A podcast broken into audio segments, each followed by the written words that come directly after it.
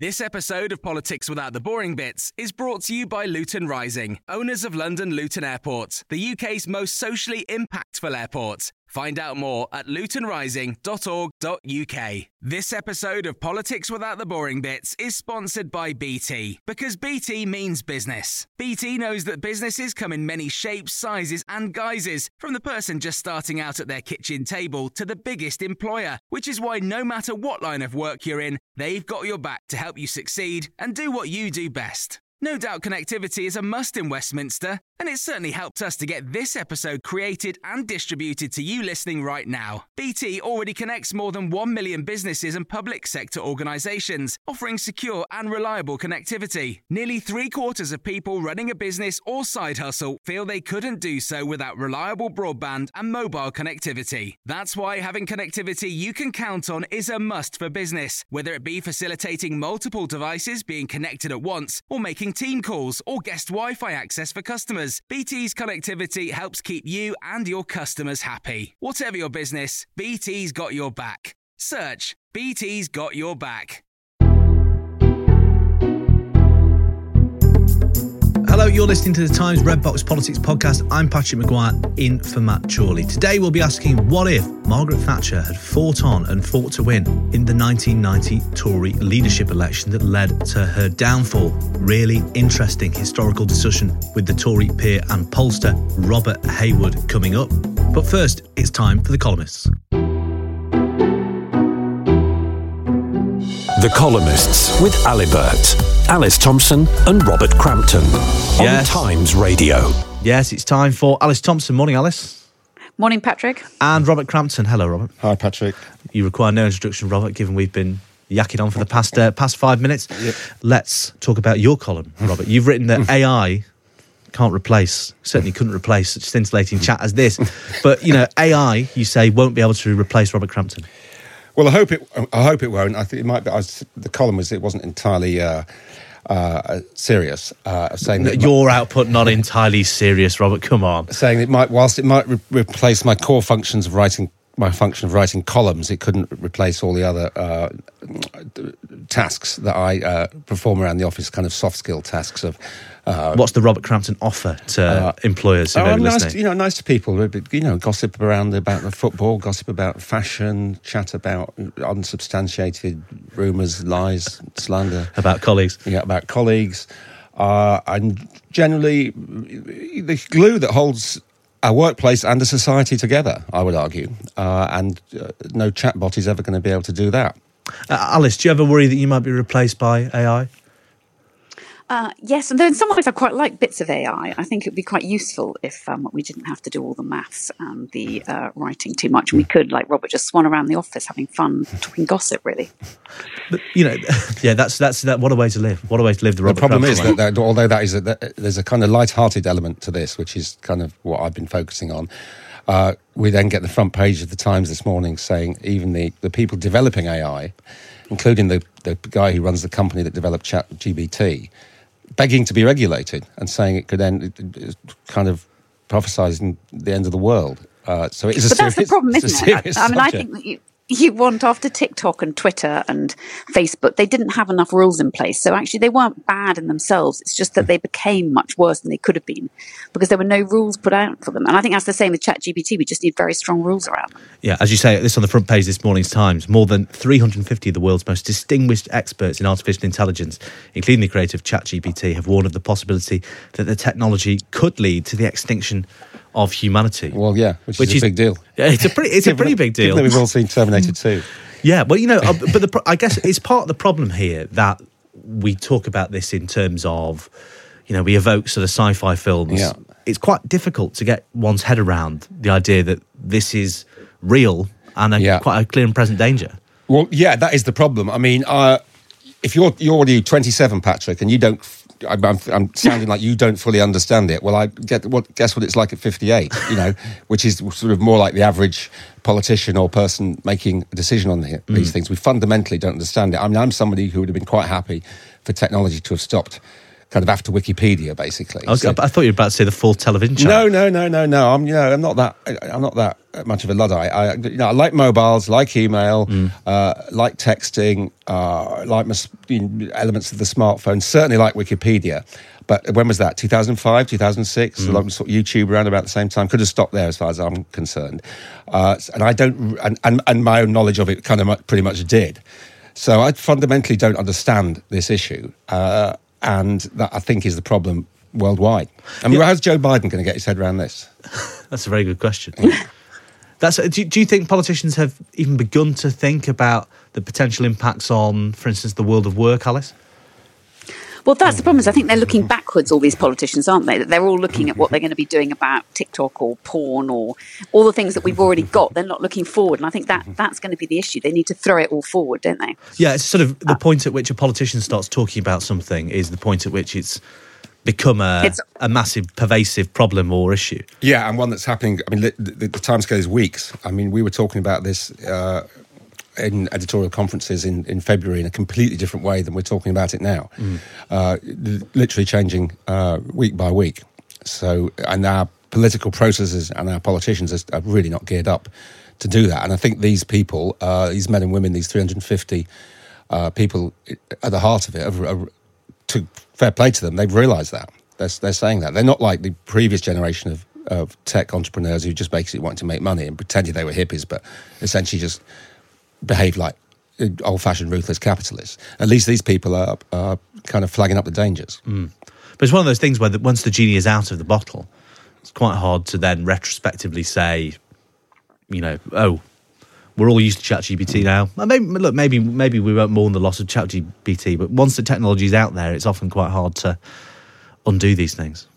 Well, we managed to do it with nuclear Yeah, I think at universities, didn't I mean, at universities is the worst thing, and schools and, mm. and children and what they're going to do. And I think that's quite hard because they're all going to be using ChatGPT and you don't blame them. And actually, we've got to teach them how to use it properly rather than refuse to let them use it at all. Yeah, it's interesting because because the technology currently isn't terribly sophisticated. I mean, my cousin's a teacher who's already had ChatGPT mm. essays submitted. He says you can spot them now, yeah. but it's not some. You, you know, you have to be looking quite hard. Yeah, I mean that you know that could. I think that would be that's soluble, and it, and it will and it, and, and it will be a sideshow. And the problem is these vast interlinked interlinked systems, which we've already got, and we see what happens when they go down. And if they're run in, in totally artificially, uh, then that that could be catastrophic. Uh, Alice, before we lost you earlier, we were talking about your column this morning about uh, care in the community and the police's approach to mental health, and uh, your Aunt Elizabeth.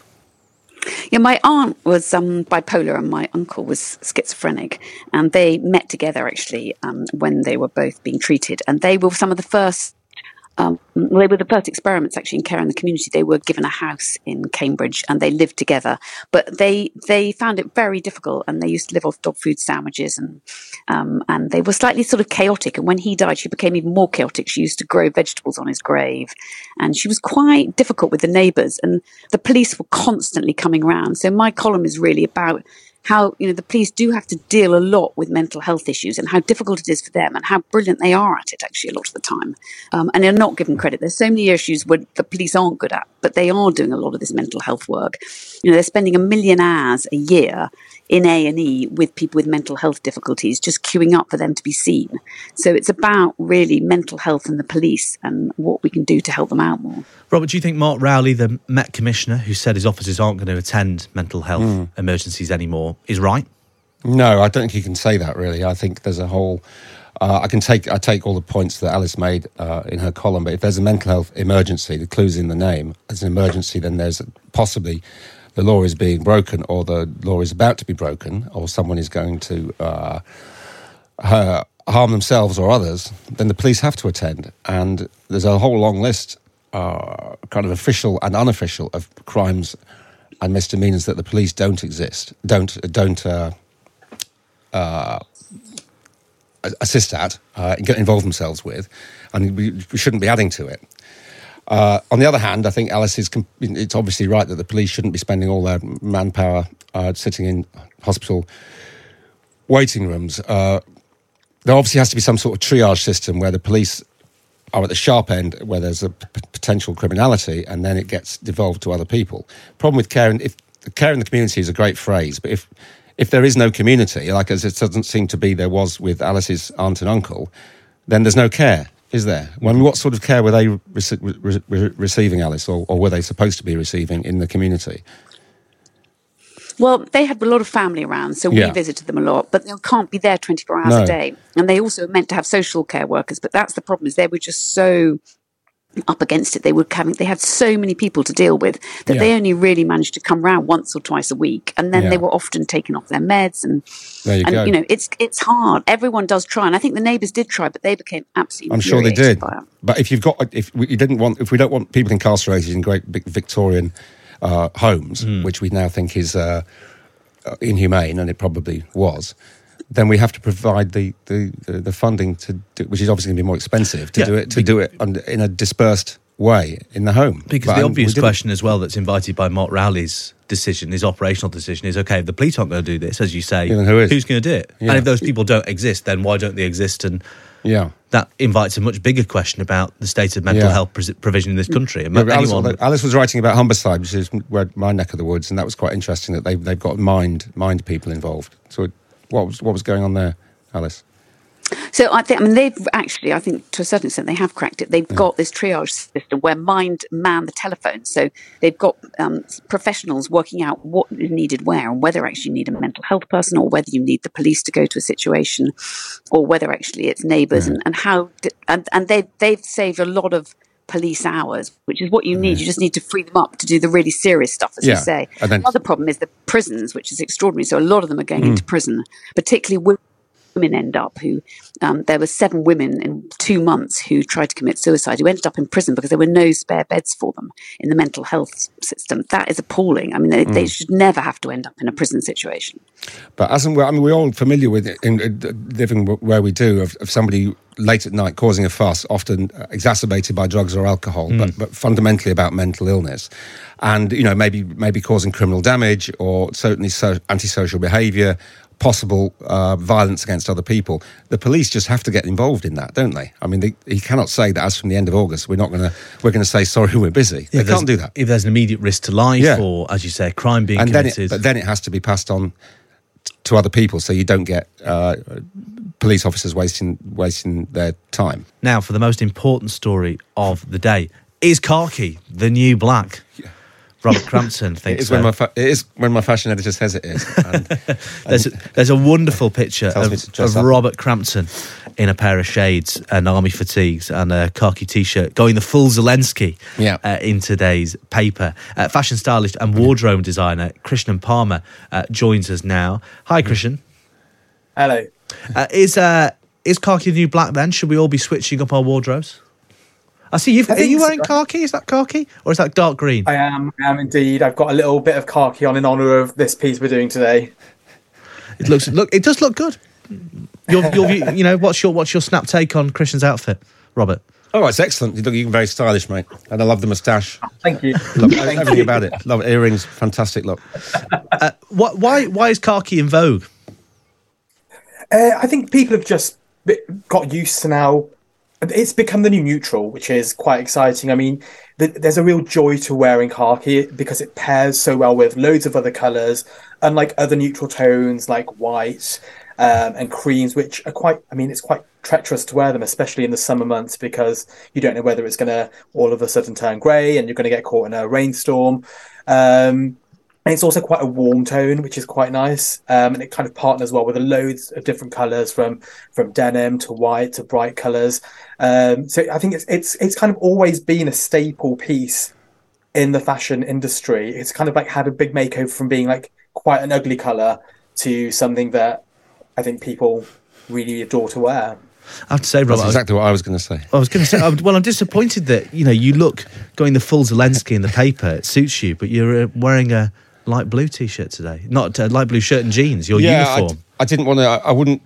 As I say in the piece, I wouldn't go out wearing the full lot. I'd wear one or other of those, but uh, and I did, and I, and I wore both for purposes of the photograph. But I would, I would feel slightly self conscious wearing that regularly because it looked, it looked like you were trying to be you know, he was sort of military kind of wannabe or something. You what Uh, military men call a Walter Mitty. Walter Mitty, yeah. I mean, it's fine for Zelensky because his country is at war and he's getting he's getting drones shot at him on a regular basis. Your but- road in East, uh, in East London is Yeah. not at war. No, it can Not be yet. a bit can be a bit gritty, but it's not. But we're not. It's not being attacked by the Kremlin. Do you know any? Uh, do you own any khaki, Alice? I'm wearing a khaki jacket now, actually. Oh, wow. And I've got some khaki dungarees, which I'm not sure if they count, but they were in discount. I think no one else wanted the colour. I have to say, from free people, if anyone wants to go there. Well, they, they will. They will after this item, I'm sure. Uh, Christian, They um, will. Um, uh, Robert writes in today's Times: dressing up as a soldier does not flatter a middle-aged man. Just ask Captain Mainwaring. Um, what do you say to people who, who you know, what that sort of criticism that it looks like, uh, you know, you're playing at being a soldier? Uh, I think, I mean, it, obviously it has military connotations, um, but and I think it it's such a versatile color. Uh, and it's actually really unapologetically summery um, because you can team it with so many things. You can wear like your khaki pants with a crisp white shirt. It's going to look great. You could go full on khaki. Uh, just a khaki jacket over over a cocktail dress is always such a good look. Um, I think it's kind of moved away from from that, from it having those those military connotations. Even though obviously that was that is a big part of, of the look. Of course, when yeah, I mean, I think that's right because when we well, when I wore it as a kid, it was all surplus, so it was it was, it was actually military clothing, and it looked it looked like it. Uh, but now, if it's uh, if it's coming out of uh, off the high street and couture, then it's not and it's tailored and it's and it's not been hanging around some quartermaster's store for twenty years. Then it's obviously going to look better and.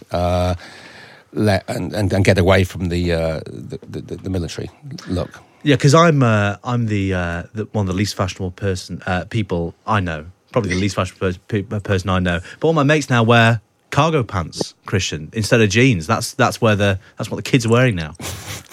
Yeah, that- it, it's all come back around. So I, obviously, I remember it from from the old R and B days of, of the the nineties.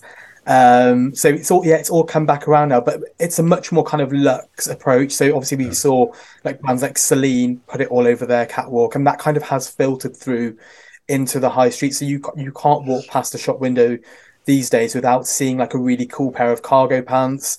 Um, and we've kind of got the big balloon shapes, which were obviously synonymous with bands like like All Saints and stuff like that, through to kind of more tailored looks um, that we're seeing like people like news presenters wear um, as part of like a, a nice smart casual wardrobe. That's a that's a recommendation for me. I think I'll uh, I'll bear that in mind. I'll bear that in mind for the week ahead. Alice, uh, your kids are very cool. I, I hear. Well, mainly from you. Do they wear do they wear cargo pants and the like?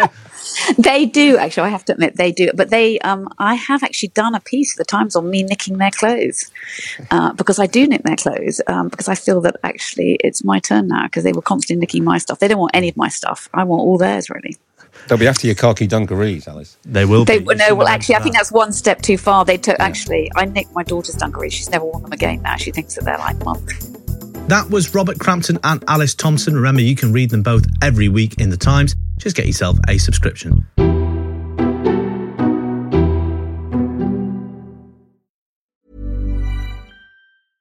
Selling a little or a lot? Shopify helps you do your thing however you cha-ching. Shopify is the global commerce platform that helps you sell at every stage of your business. From the launch your online shop stage to the first real life store stage, all the way to the did we just hit a million orders stage. Shopify is there to help you grow. Shopify helps you turn browsers into buyers with the internet's best converting checkout. 36% better on average compared to other leading commerce platforms because businesses that grow grow with Shopify. Get a $1 per month trial period at Shopify.com slash work. Shopify.com slash work. I'm Sandra, and I'm just the professional your small business was looking for. But you didn't hire me because you didn't use LinkedIn jobs. LinkedIn has professionals you can't find anywhere else, including those who aren't actively looking for a new job but might be open to the perfect role, like me. In a given month, over 70% of LinkedIn users don't visit other leading job sites. So if you're not looking on LinkedIn, you'll miss out on great candidates like Sandra. Start hiring professionals like a professional. Post your free job on linkedin.com/people today. This episode of Politics Without the Boring Bits is brought to you by Luton Rising, owners of London Luton Airport, the UK's most socially impactful airport. Find out more at lutonrising.org.uk. You're listening to the Times Red Box Politics podcast, and now it's time for this.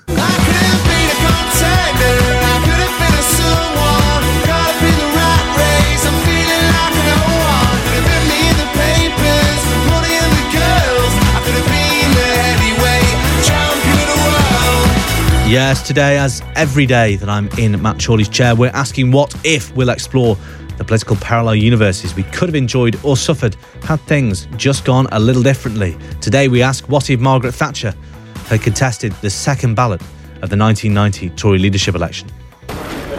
Prime Minister. Mrs. Thatcher, could I ask you to comment? moment. Good evening. Good evening, Hold on. gentlemen. Where's the microphone? It's here. This is I'm the microphone. Naturally, very pleased that I got more than half the parliamentary party, and disappointed that it's not quite enough to win on the first ballot. So I confirm it is my intention to let my name go forward for the second ballot. Isn't the isn't the vote against you, Mrs. Thatcher, large enough for you to have to acknowledge that you Look, no longer have- enjoy the confidence no, of the party? I have got more than half the votes of the parliamentary party. It was not quite 15% above those of uh, Mr. Heseltine. I think it's about 14.6%. So it means we have to go for a second ballot. So I confirm that I shall let my name go forward Prime for the Minister, second Mrs. Mrs. Thatcher, I you- must go and do Prime some Minister, do you feel at all calls. betrayed by Thank some of you your very friends who've much. not voted Thank you. Well, that was the Iron Lady herself speaking to a scrum of reporters in Paris after the first ballot of the 1990 Tory leadership election. She, of course, did not fight on and fight to win. She withdrew, and John Major ended up winning. But joining me now is a man who lived it. The Conservative peer and polling expert, uh, Lord Hayward, who at the time was playing a Robert Hayward, uh, Tory still. MP. I'm quite happy with Robert. Uh, don't worry. Well, you know we uh, we respect the uh, the peerage here at the Times, uh, Robert. Um, so you were there. You were MP for Kingswood at the time, but also what listeners may not know, or they may have guessed from your uh, polling expertise, and I'm sort of holding history in my hands here. Uh, you were running the numbers at the time during the uh, during the leadership challenge. Talk us through uh, what you were doing. I, you know, I'll, I'll hold it up to our camera here. Perhaps we can, uh, uh, you know, zoom in for and put this out on on the socials later. I've got two lists of alphabetical uh, Commons members lists, and you know, you've gone through at the time painstakingly crossing out the names of Labour MPs. You know, first page A, Diane Abbott and Gerry Adams both crossed out. Then Robert Adley, the MP for Christchurch. Jonathan Aitken, MP for South Thanet. You've got a little M next to Jonathan Aitken. Then Alison Michael from uh, Michael Alison from Selby is little H. So you've you at the time you were running the numbers on this contest. Yes, I'd done the numbers in, excuse me, in 1989 when she was challenged by Sir Anthony Meyer, and in fact had a conversation with the answer to your quiz in detail and Ah. said what the figures would be, and I got the figures spot on in 1989, and then in 1990 I did the same process. As you say, you've got the books there, which I, I marked, and I marked the books for the first ballot, and. Um, it was Michael Heseltine versus uh, Mrs. Thatcher. And then the question arose, which is your question today, was what if she'd run for the second ballot? Because as you showed in that clip, she was very close to actually achieving the numbers, which would have uh, gone, taken her beyond the required figure for a, a majority in the party. And I, the most significant aspect was that I had a view that a certain number of MPs had voted for her on the first ballot out of respect for her, but would not do so on the second ballot. What? So they didn't want to be seen to be voting to oust a prime minister themselves in the first ballot. They could honour the commitment which they'd made to support her, but would not continue to do so if she didn't get uh, the required number on the first round. So, you know, I'm looking at your list from the time, and these are names that will probably mean very little to listeners now. Uh, maybe people remember them. Mr. Robert Banks from Harrogate was one such MP. You've got M slash H, which I believe means Margaret in the first ballot, Heseltine in the second. It, almost certainly. I, I'd have to be absolutely clear, which I did. Um, but yes, I did them over a period of days. And Tim Renton, the chief whip, said, How many do you think are, are in that to honour the commitment category? And I said 20. And Tim Renton said, Well, we got it as four. And I said, well, it doesn't matter whether it's 20 or four, that takes her further away from victory. Mm. And I was fairly clear that I was actually pretty close to it why why were you why were you doing this? Were you doing this because you love the numbers, or were you doing were you put up to this by number ten at the time, or was it just a mixture of loyalism and hobbyism? Oh, very much the latter, hobbyism. I'm, you know me well enough to know that I'm obsessed by numbers. Um, when we didn't have opinion polls during COVID, one of the senior government ministers asked me about what I was doing in terms of looking at opinion polls, and I said, "Well, sadly, I'm looking at the at the death figures and the sickness figures on COVID instead." So yes, Stato um, writ large. And no, I'd, I'd, done it very much for my own interest. Mm. And because I'd got it right in 1989, there was much more attention paid to me in terms of the figures in 1990. Uh, you know, let's broaden this out a little bit to talk about the politics. Uh, remind listeners, w- one, why Michael Heseltine challenged her when he did in 1990. Um, there was a huge row in West, the Westland row. There mm. were other things as well.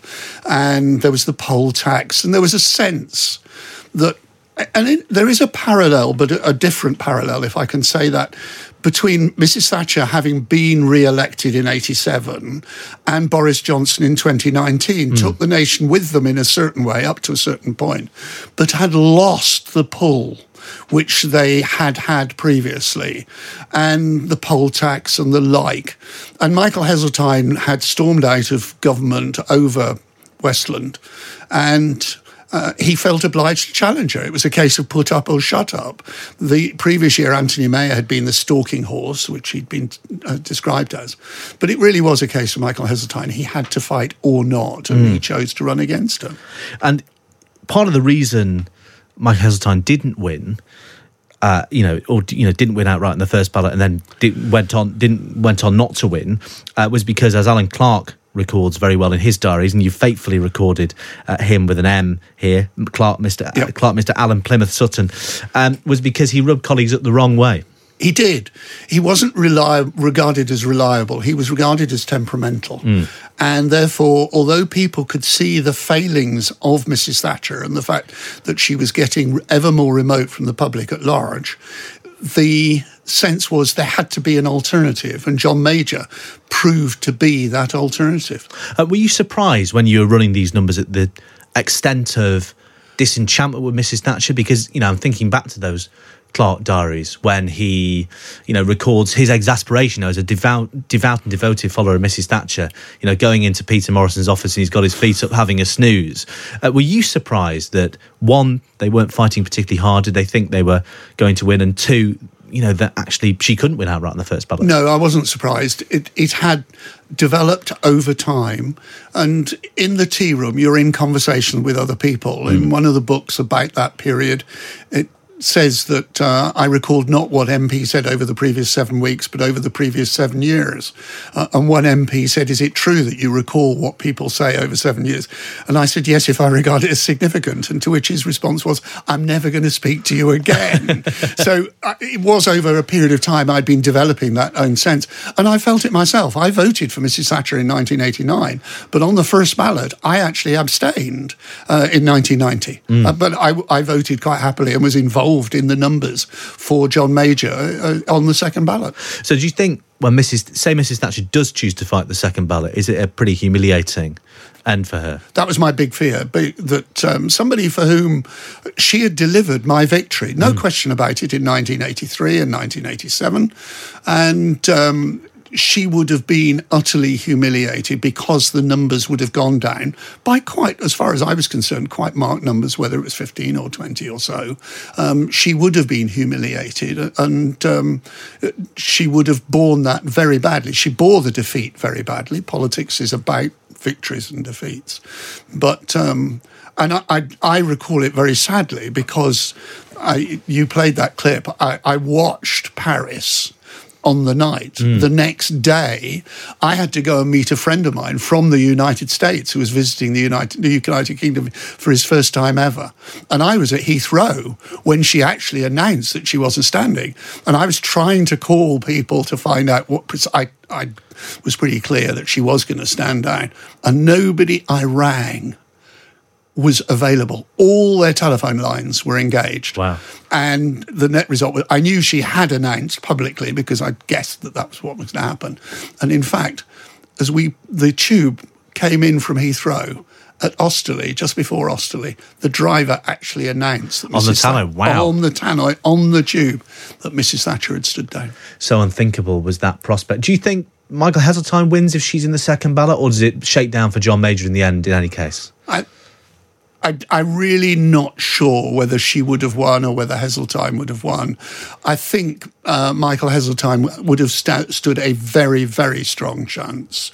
Um, but that's a question I've asked myself, uh, and because I didn't have to do the numbers, I didn't do them, uh, and therefore there's not a third book with sadly with the run of Michael Heseltine versus Margaret Thatcher because it wasn't needed because of history took a different course. well, Robert, I hope you're donating these to the National Archives or a similar institution because I that is such amazing first-hand history there. The original tallies of who was voting for who in the 1990 Tory leadership election. Thanks for listening. I'm Patrick Maguire in for Matt Chorley all week, and remember to like, share, subscribe, and follow wherever you get your podcast from.